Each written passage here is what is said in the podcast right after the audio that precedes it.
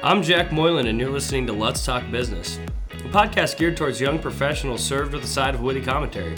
At Lutz, we rally around the mantra, make light, meaning be lighthearted, illuminate solutions, and create energy. We hope this episode will do just that. Let's make the complex simple. All right, welcome to another episode of Let's Talk Business. Today, we're going to be talking about the business of children and paying for them and kind of getting yourself in a position financially where you're prepared to have them. So here with me again is Lutz Financial Director, Nick Hall. Nick, it's good to see you again. Good to talk to you. How are things? Everything's good. It's been, I can't believe it's mid-August, Jack. Summer's gone by fast. So, but no, thanks for having me back. Yeah. I should have a decent amount of intel here. We have an almost 4-year-old and almost 2-year-old. So this is fresh. This topic's fresh with my wife and I. So. I was going to say this might give you some little PTSD, I guess. But I guess I don't know if you can get PTSD if you're still in it right now. But hey, you know, we're living it right now. So, sure. Well, can you maybe just walk us through your experience and maybe what you would do differently, if anything, or if you have any tips initially just to start planning for those next steps if you're thinking about maybe having kids sometime soon?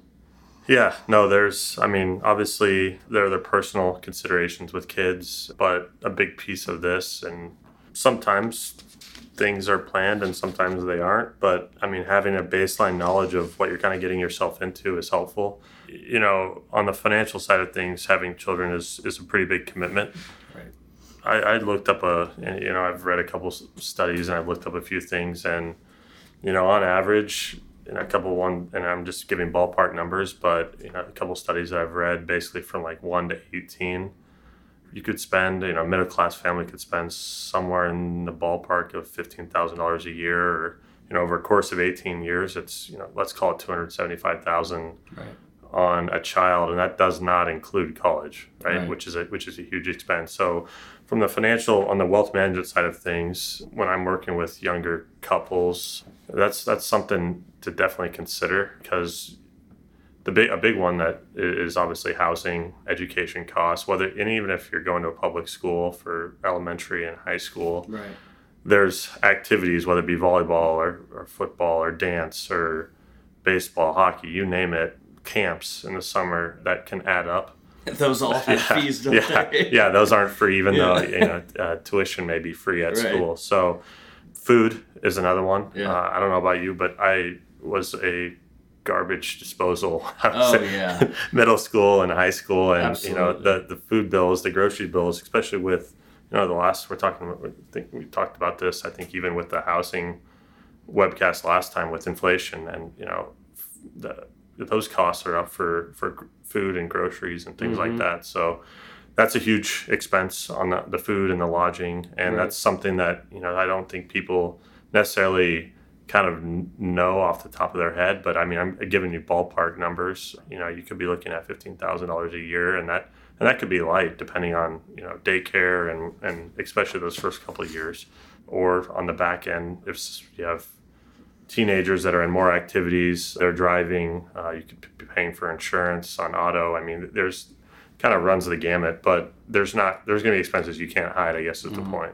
Yeah. Well, and an article that I read was, and again, these numbers, I really have no idea how accurate they are, but you can count on spending, close to $50 a week on just diapers, formula, and baby food alone. Sure. And I'm sure that's on the lower end of things, right? No, for sure. It's,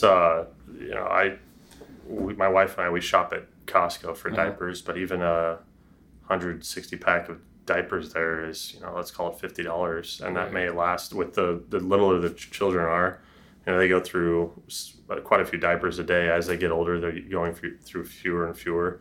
But it is kind of they don't eat maybe quite as much when they're little, and you may have higher costs for diapers, but then when they're older, they're going to be eating more. Yeah, right. So that, like I said, you're not really avoiding some of these expenses. But no, I think diapers is a big one. Formula, that all kind of adds into, I would call that, baking that into kind of that, let's call it, that number is $1,000 a month. Yeah, $1,200 a month is about kind of that level to get to that $15,000 a year. And that can include daycare, that can include food, that can include diapers, right. You name it. And right. The expenses just differ as they get older. Well, and that's the thing that's interesting to me. And again, I don't know exactly, but is how, wide the range can be of you've mentioned childcare. So yeah. Like daycare, I mean, you can, I've heard $300, $400, $500 every 2 weeks. Yeah. And from personal experience, and my kids go down they go to La Petite right down the street on 144th in California. And I would say when we looked, I think some of these at-home daycares might be some cheaper. When we looked, we wanted a facility that had probably a little bit more flexibility, that we're able to take the kids. That's one consideration they have to make is like, hey, what are the drop-off times or how? I mean, our daycare's open from 6 to 6, which is nice for us. But my wife, Kylie, she's worked 3 days a week, and I'd say this is probably at an average facility in Omaha, at least out in West Omaha where we're at. We pay $450 every week for 3 days a week for two kids. Got it. So you get a little bit of a discount. I think we get a 10% discount for the second child. Right. But it's not significant. Yeah. So if you do that math, 3 days a week, $450 a week, you're knocking on $2,000 a month. Yeah. And that's part-time. Right. And one thing I noticed with the daycare costs is basically 4 days a week is full-time. Okay. So you're not getting a discount if you're going 4 days versus 5 days at most places. You do get a small discount on 3 days a week, but it's not 60% of the full-time. It's probably closer to 80%. Jeez. Right? So we're still paying probably more per day than if they were going full-time. Mm-hmm. But... like I said, I've seen places that, they've ranged from $175 a week for one child to up to $400 a week. Right. And that's kind of the extreme, the Montessori type, higher end facility. But it's a substantial cost. Yeah. For two kids, I ran the numbers. We're probably, like I said, $25,000 a year. Jeez. So it's significant for sure. And you think, and I thought about this, and it's like, hey, if we were sending them to non-private school and public, elementary school, we don't necessarily have tuition, but here we're in Millard, so where you're living, and you're paying property tax, you're paying other taxes. That kind of dictates potentially. Yeah, right. You may be paying a little more in property taxes to be in the school district that you want. Right. So I don't know that it's necessarily free. Right. And there's other expenses for activities and things, so it's not necessarily free per se. Did you go to private school growing up?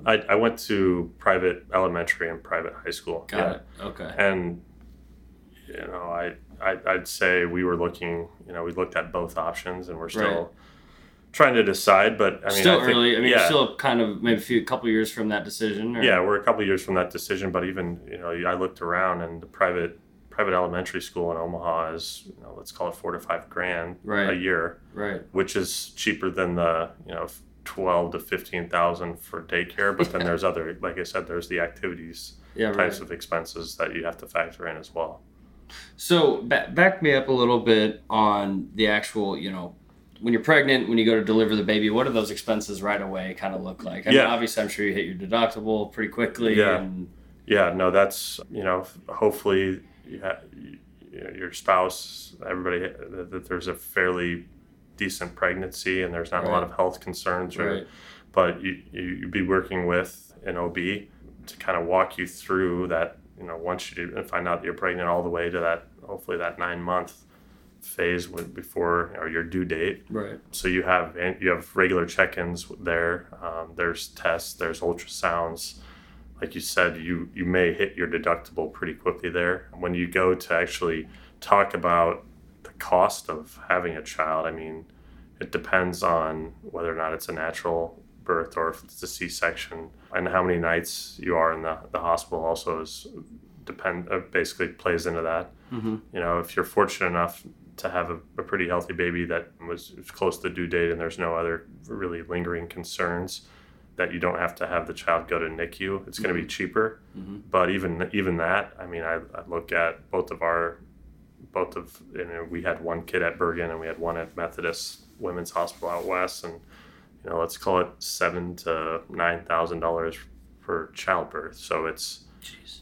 It's fairly significant. Now, if you hit your deductible, and we're fortunate at Lutz to have a pretty good insurance plan where, we don't have any, once we hit the deductible, we don't have any coinsurance, but that's something to look at, especially as you're planning to look at if you have spouses and you and your spouse are on different, your own respective health insurance through your employer, just understanding how that would work in the event that you do have a child. And it's like, hey, you should probably take that into consideration, especially if you're planning in terms of what would your deductible be before the insurance starts paying for any of those costs. And then from a coinsurance standpoint, and I'm in our example, Lutz picks up everything after the deductible. But if you had to pick up if your insurance company only picked up 80% up to all these insurance plans have max out of pockets, which is the max that you would have to pay.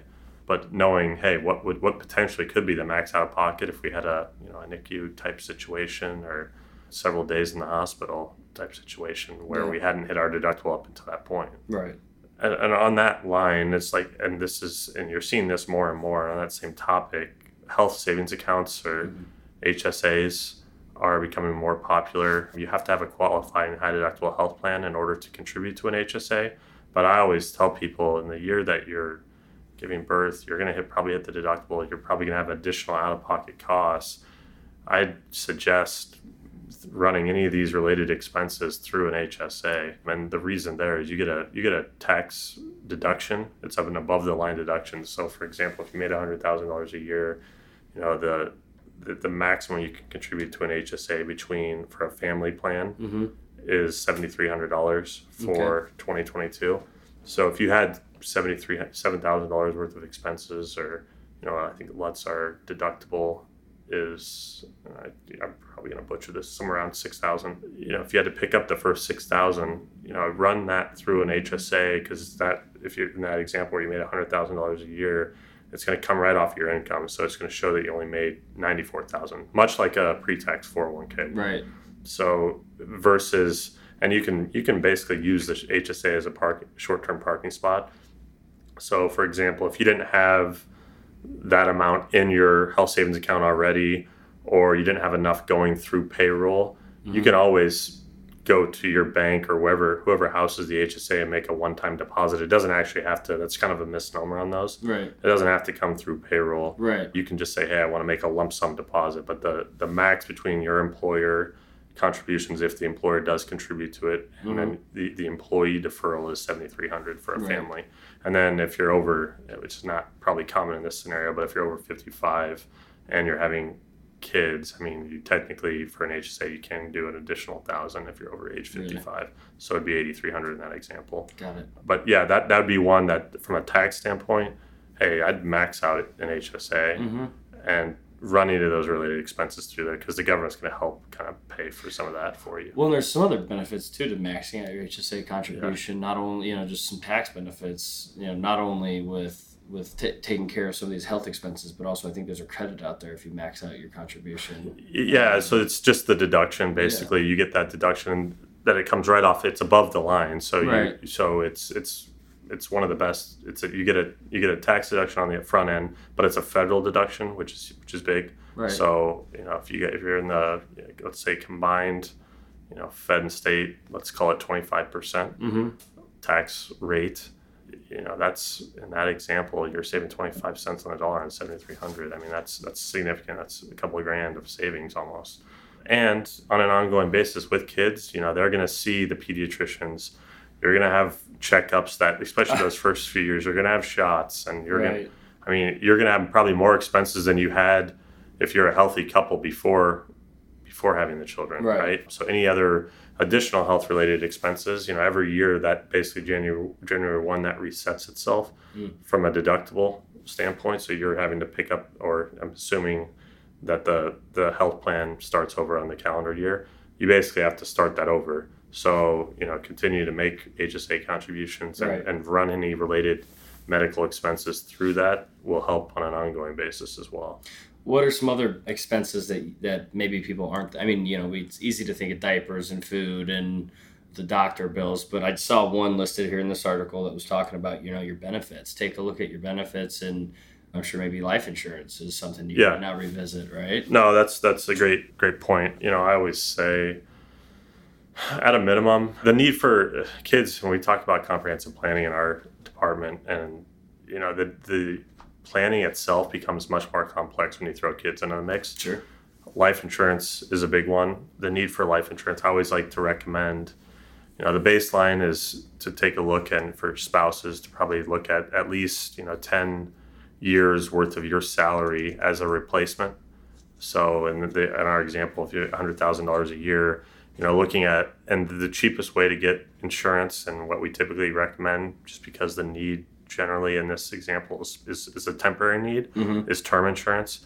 It's the cheapest outlay from a premium standpoint to get the most amount of death benefit to basically protect against a catastrophic scenario where an untimely death, where one spouse dies and we have one kid or multiple children that we have to provide for any number of time.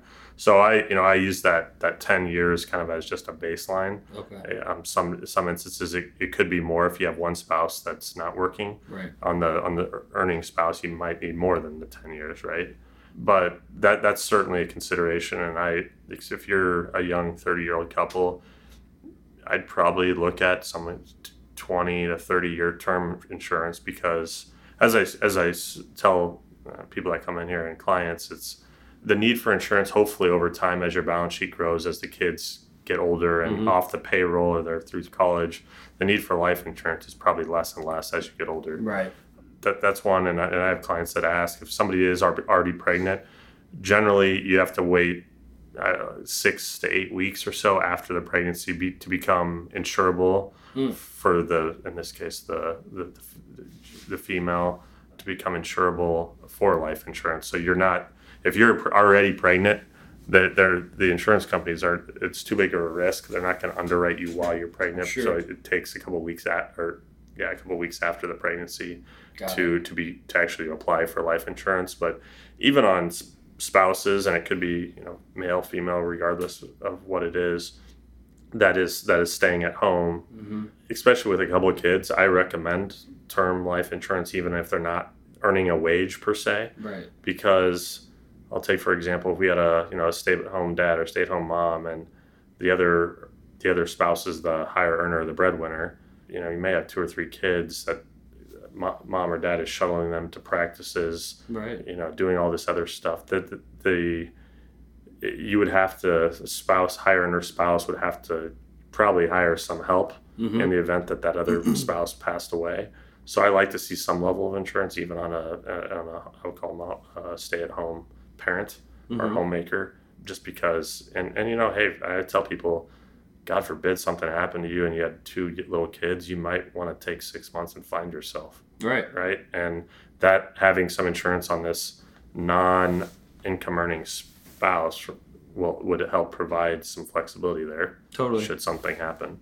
What can you get a good term life insurance policy for anymore? I know it's hard to say. Yeah, it's hard to say. I mean, with health, it all varies based on health screening and various things, but a healthy, you know, a 30-year-old healthy person, you know, you could probably get $1 million of term life insurance for, you know, well under $1,000 a year. So it's not a huge premium outlay from that standpoint. Right. The insurance company's hoping that you don't die. They're betting that you're not going to die during that term period, that 30-year period. So it's pretty inexpensive for the level of coverage that, you know, an accident type scenario that they could. And I always say, hey, insurance is, It's to provide liquidity at a time of need, a period, end of story. In this instance, that helps provide some liquidity at a time of need. And, you know, if for example, you wanted to cover at least, you know, 10 years, I always like to account for the fact that, hey, if you had a mortgage, I'd probably want this, and you had 3 kids, and you have a lower earning spouse or one that's not earning a wage, I probably want additional amount of term coverage to basically pay off that mortgage to allow, you know, some of that other surviving spouse some breathing room. Yep. So, I mean, because they're going to have to, it's going to be a huge shock, obviously emotionally, but from a financial standpoint, that really helps. It's probably their biggest expense on a monthly basis is the mortgage. So being able to knock that out is kind of key. Sure. So that's a great question and consideration. Certainly the insurance and making sure that's kind of dialed in. Right. Also, the one that people kind of forget about is disability insurance. Sure. Yeah. You're statistically much more likely to become disabled during your working years than you are to pass away. Right. So for higher earning spouses or even those couples that they both work, having some long-term disability insurance that helps pay should there be a car wreck or coma type scenario or a disability type scenario where somebody's a paralyzed situation where they're not able to work. Having that in place to help to provide some income is important as right. well, because there again you're trying to replace income, lost income. Right.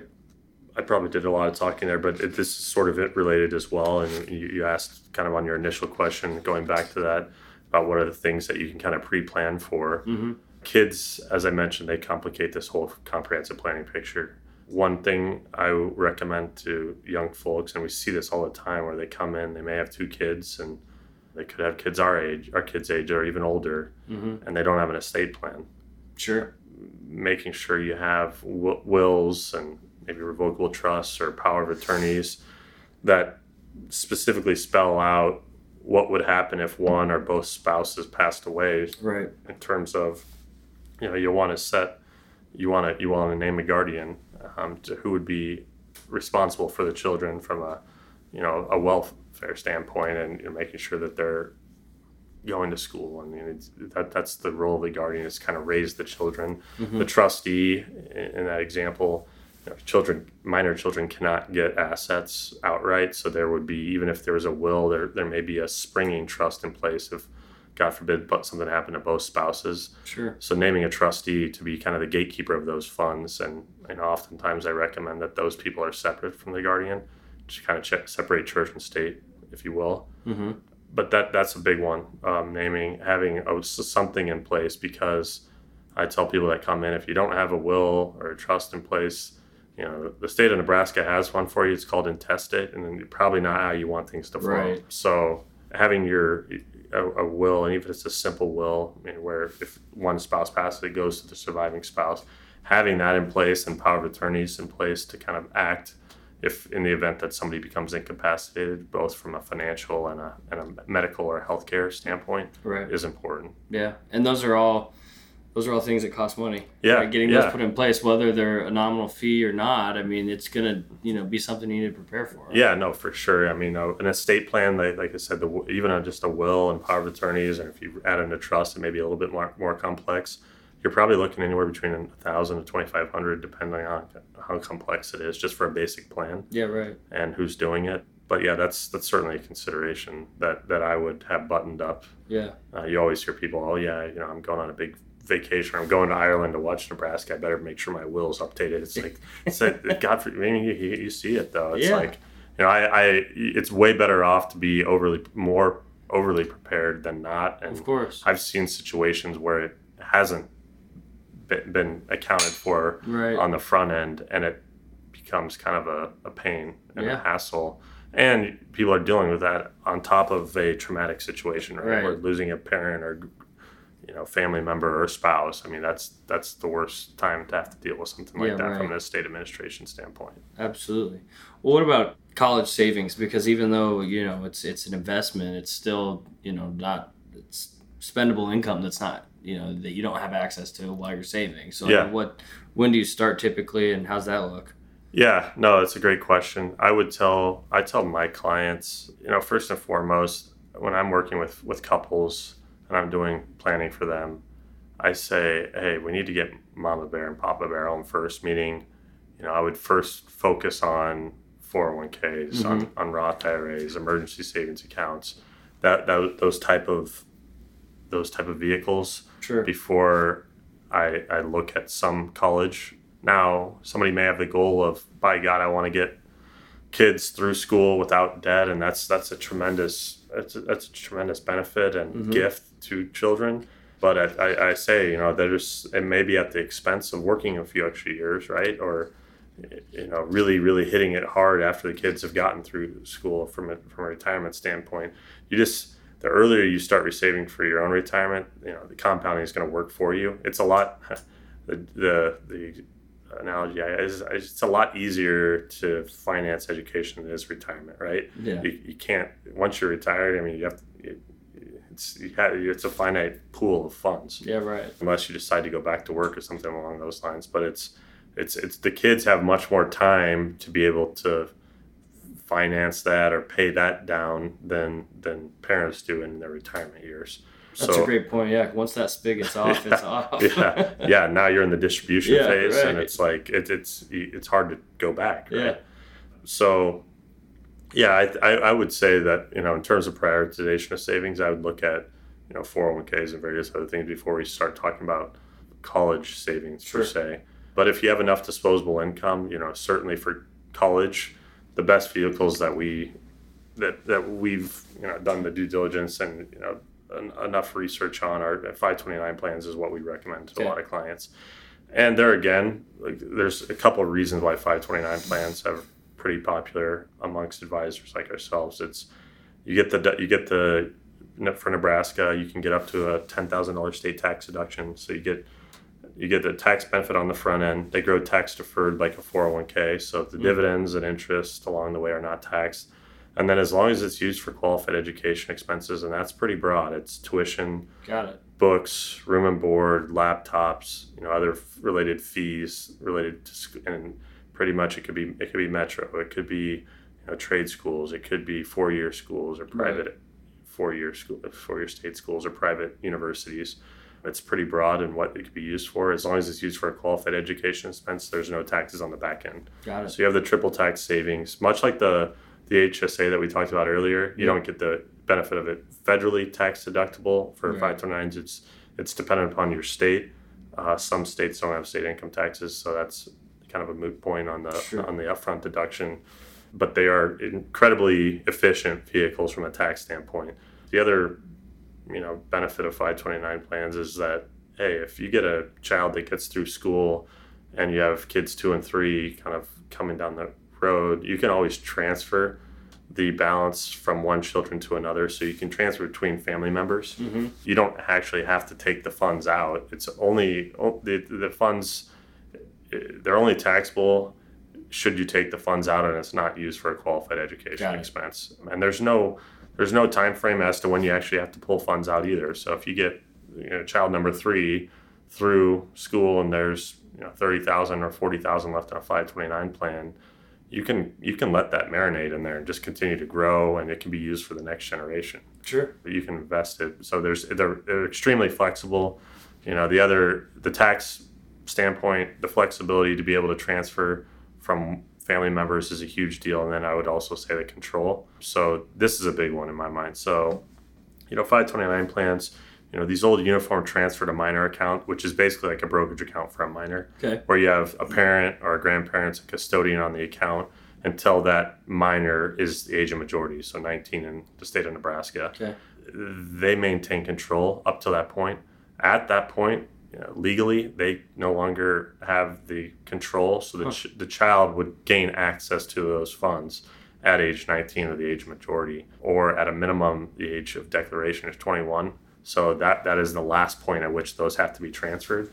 So I don't know about you, but if you had $100,000 in a 529, a UTMA or a transfer to minors account, and you're 19 or you're 21, you might not have made the most financially savvy decisions with that money. Versus a 529 plan, even though that's kind of been already gifted and it's for the benefit of a child or a grandchild, the custodian in that example still maintains control. So grandchild or child can't go to Cabo or you know, buy a new Range Rover with those funds. I mean, they're somewhat locked up for control purposes, which is a huge deal. Yeah.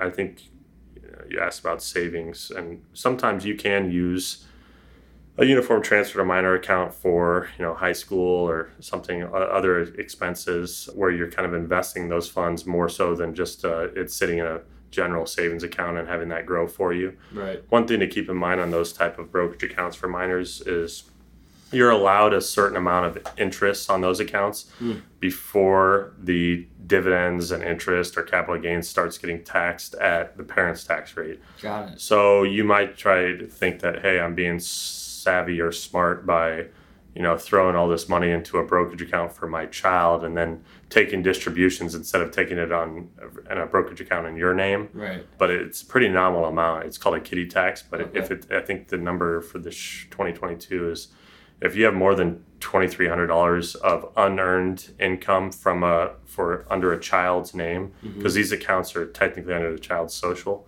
If you have more than that $2,300, the income or the capital gains gets taxed at the parent's rate versus the child's rate. I think the first $1,150 is zero taxes. The next $1,150 is taxed at the minor child's tax rate. But anything above that is taxed at the parent's tax rate. So you can't. There's not really that tax rate arbitrage. So, right. Where hey, if the parents are in the top tax bracket of 37% on the federal side, they may try to shield some of that and put it into the kid's name. Well, you're really not going to be able to get a ton of income out at that lower rate. It's going to basically be taxed at the parent's rate. And that kitty tax is implemented because of that reason, right? Yeah. They don't want people abusing that system. Same reason we've got a maximum contribution to an HSA. I mean, all those rules are in place to say, hey, you can't take advantage of it. Yeah. No, it's, but those are a little bit more, there is not a mandate that it have to be used for education on these minor accounts. So you could use it. And even 529s, even if it's used for a non-qualified education expense, and I have clients that have gotten kids through where they get a scholarship, for example, you can pull if it's not used for a qualified education expense, generally the rule is you have to pay ordinary income taxes plus a 10% penalty on the gains only. Got it. So in our example, if there was $40,000 left in a 529 plan at the end, and let's just say $20,000 of that was contributions or basis, you'd only be taxed on the $20,000 of gain and a 10% penalty on that $20,000, not the full $40,000 in that example. You're only taxed at all on that $20,000. Not on the original contribution. Correct. Yeah, so and if you get if the child gets a scholarship, you can always pull the amount of the scholarship out free of that 10% penalty. So it would only be income taxes on the gain portion only. And the other thing on that is, hey, if I've had people where they say, hey, congratulations, you got through school, you got grants or scholarships, you did a great job. You can just, you don't have to actually pull the money back to the parent's tax rate. You can actually push it to that 22-year-old who might only be making, $45,000. That's at a much lower tax rate than the parents, right? So 529 is extremely flexible. The UTMA accounts, I think there's maybe some benefit. If you're saving for college, I would definitely steer people towards the 529 plans for sure. Right. And then the other one, if you're saving for the child, if they have earned income, one thing that a lot of people know is as long as the child has earned income, whether it be a summer job or they're working at Hy-Vee or you name it, scooters, they can contribute to a minor Roth IRA. So basically, it's like a minor brokerage account, but you have the benefits of a Roth IRA where it's after tax, but everything, all growth contributions later when you go to pull it out later, it's all tax free, which is a huge deal if somebody's only 15 or 18 years old. So and the contribution limits are the same. It's up to 6,000 for people under age 50 on those. Really? But yeah, that's a great vehicle, and you could have where, for example, a child has a summer job, makes $5,000 of income. You can go up to that 5,000, or if they made 10,000, you can go up to 6,000. That's the max. And it doesn't actually have to come from the child per se, right? The child could be using that for, I'm going to make up their dance classes for a Nebraska dance, and they're helping pay for some of that. Right. The parents could actually just make the contribution to the child. Got it. It's under the gifting limits that you can give to the individual for a year, which is $16,000. But you could just pump money into a minor Roth IRA, which is a huge deal for a young deal. Young started person. Early. With that, for sure. And then you just have the power of compounding. Yeah, which is huge. Yeah, I mean, you see that all the time. Everyone's like, well, if I would have started when I was 25, if you could start when you're 15, I mean, that'd be... Yeah, there's your compounding's just working harder for you. We have a chart that we show people that shows, hey, how much do I have to save at, and I think it shows people at increments of every 5 years, how much do I have to save to have $1 million at age 65, given a pretty standard growth rate. And the amount per month that you have to contribute, or annually that you have to contribute when you start that young, is much less than 40, 45, 50. You have to really hit it hard at those later years to get to that same spot at age 65. Totally. Well, what else? I mean, I think is there any number you think someone should kind of be prepared to have before they have a kid? I know it's hard to say because there's so many things that can come up. But. Yeah, I think there's some things, additional kids. So the first child, right? You have to buy a crib, clothes, everything. The incremental, every additional child you have, I would say there's probably some sort of discount. Sure. You're cheaper by the dozen. Technically, you're gonna have hand-me-downs and things like that. So I'd say that first child is probably incrementally be more than the second and third. You'll get a somewhat of a discount because you can share some of the things that you purchased for the first children. Probably more efficient too. But yeah, you're more efficient. So, hey, some things that we potentially don't necessarily need. Right. But for that average middle class person, I think you're probably looking. I mean, on average, use that $15,000 a year. Or, over 18 years, that $15,000 comes to $270,000. Substantial number. Mm-hmm. So kind of working that into your budget. Hey, from a budgeting standpoint, does this still allow us to hit our goals, like the contribution percentages to 401ks, the mortgage payments, the insurance, accounting for the fact that we may have additional life insurance. Right. Making sure you probably have that estate plan done. That's a big one. One that I didn't mention before was the daycare related expenses. If you're fortunate enough with your employer to have a dependent care flexible spending account, you can pump $5,000 a year for a married couple into that flexible spending account. That helps pay for daycare related expenses. Got it. And for Lutz's example, I think we use PayFlex. Got it. Is who we use as the provider. How that works is basically you pump in an amount from your bi-monthly paycheck, or how often you get paid. It goes to this account. Then you just have to show PayFlex, I had a receipt from La Petite, or wherever the provider is. Got it. Basically a designated provider. And it's a reimbursement. So it reimburses you. And it's the max that you can do is $5,000 a year. Okay. But that works just like that HSA, where it's a dollar-for-dollar deduction above the line. So in our example where you made the $100,000 a year, you contribute to the HSA, that comes right off. But anything that you run, if you have a daycare-related expenses, if you run that $5,000 through the daycare and just get reimbursed, that comes off your income as well. Got it. So that's another tool in the toolkit if you have and that's called a dependent care FSA, or flexible spending account. The thing with those is, the nice thing about HSAs is you can roll those over from year to year. Flexible spending accounts, you basically have and they don't make you have to spend it by December 31st. Typically, usually there's a probationary period, whether that be a month or 3 months, where you actually have to have spent that money. Got it. So you want to probably calculate it out and every so often, submit that to the provider. In this case, I mentioned PayFlex is who Lutz uses, and just submit that to the provider to get that pushed back to you. So you're not collecting a bunch and you're not at the risk of losing those funds. Right. So in other words, just make sure that you're only going to spend what you actually put into. Correct. For example, if you had you started daycare in November of that year and you only have 2 months, you may not have the $5,000 worth of expenses, but you may want to do $2,000 or $2,500 or whatever the $3,000 of costs that you'll have for incrementally through the end of the year, and run that through the flexible spending account. But that's one way to help save. So there are some tools, as I mentioned, whether that be health-related expenses, annual checkups, daycare-related expenses that can help offset that. Another one that people may not be aware of is this child tax credit. Okay. So you used to be able to count children as dependents. Now that's just a flat tax credit. Okay. So it's a dollar-for-dollar credit. $1,500 of which is refundable per child. So it's a $2,000 credit for married filing joint couples up to $400,000 of income, or adjusted gross income. So if you and your spouse had less than $400,000 of adjusted gross income and you had 2 children, you get a $4,000 tax credit. And like I said, it's $1,500 per child. So if you didn't have, if you got a refund and you didn't have any tax liability owed, Well, this, you'd still get, in that example, you'd still get $3,000 added onto your income.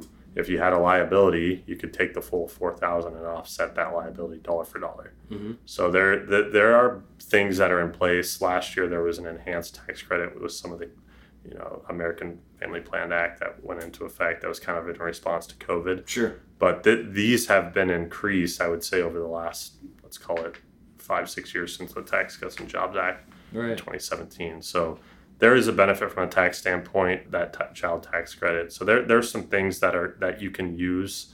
You would take that tax credit if you have children. You can use this dependent care FSA should you have access to one. You can use a health savings account. There are some vehicles that you can use to help kind of minimize some of this burden. Sure, but you got to know about them. But right? Yeah, and you got to know how to use them, and you got to do it. Yeah, and I would say a vast majority of people don't really probably know these tools that they potentially have at their disposal, and that's kind of, you know, that's kind of the purpose of this meeting or this webcast today, is kind of avail people to some of these resources that they may have. Over and over and over again, the consistent, regardless of what the topic is, if it's kids, if it's, you know, we talk about insurance or investments or this, or, I mean, it's when you have a life-changing event, review your benefits, understand them and what they're there for, but then also, you know, go back through and kind of review your budget and what you need to do, and make sure you've got the correct things in place, like insurance and an estate plan and that stuff, you know, make sure that you make the right changes to it. Yeah, no. And I think with couples or, you know, people that are looking at having their first child, you just kind of understanding how it works within your financial situation. Mm-hmm. Children, it's a sacrifice emotionally, certainly financially. There's some things that you may have to cut back on in other parts of your spending to make sure you're still doing the other things that, like I said, the 401k, the mortgage still being paid, to pay additional amount for probably some life insurance that you may have had if it was just you and your spouse. So understanding how that works within your budget is important, and you know, you may have to make sacrifices elsewhere. It may be that you may work a little bit longer if you had 2 kids versus 4. That's a significant difference. If we're using that $270,000 over the course of 18 years, I mean, that's, you know, if it's 275, you're talking about, you know, $550,000 more that could have gone towards retirement that went towards raising children. Right. So yeah, it's a big financial decision for sure. In addition to, you know, the emotional side and the of having children. Would you say it's been worth it? Oh, hell yeah, but it's exhausting. It's I'm sure. It's exciting, it's exhausting, it's all those things at once, right? Yeah. But yeah, it's very rewarding for sure. But yeah, understanding the financial impact is very important. Well, and there's a lot of good resources out there too, right? I mean, we're surrounded by so many just here at Lutz, but online there's some really good resources around, you know, even just, I think I saw a link on here that was called Life Happens. .com, where you can kind of plug in your, you know, I'm sure you're spending. Yeah, it's lifehappens.org. You plug in your spending and your income and all that, and it helps you understand what type of insurance plan you should probably have. For sure, right? There's never been more resources available. And if any of these topics, it's like, hey, everybody's got a smartphone now. Yeah. The internet. I mean, people have the internet versus 30, 40 years ago. I mean, you're trying to find some of these resources. It was a lot harder.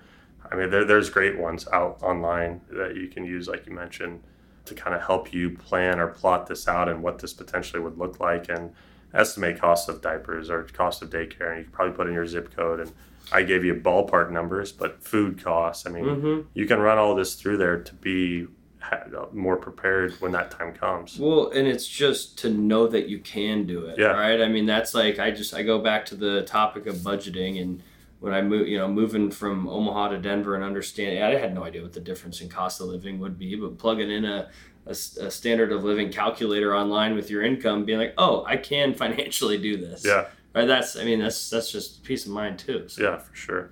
Cool. For sure. Well, thanks again for joining us. I'm sure we'll have, you know, another fun topic here shortly. So. Yep. Thanks for having me.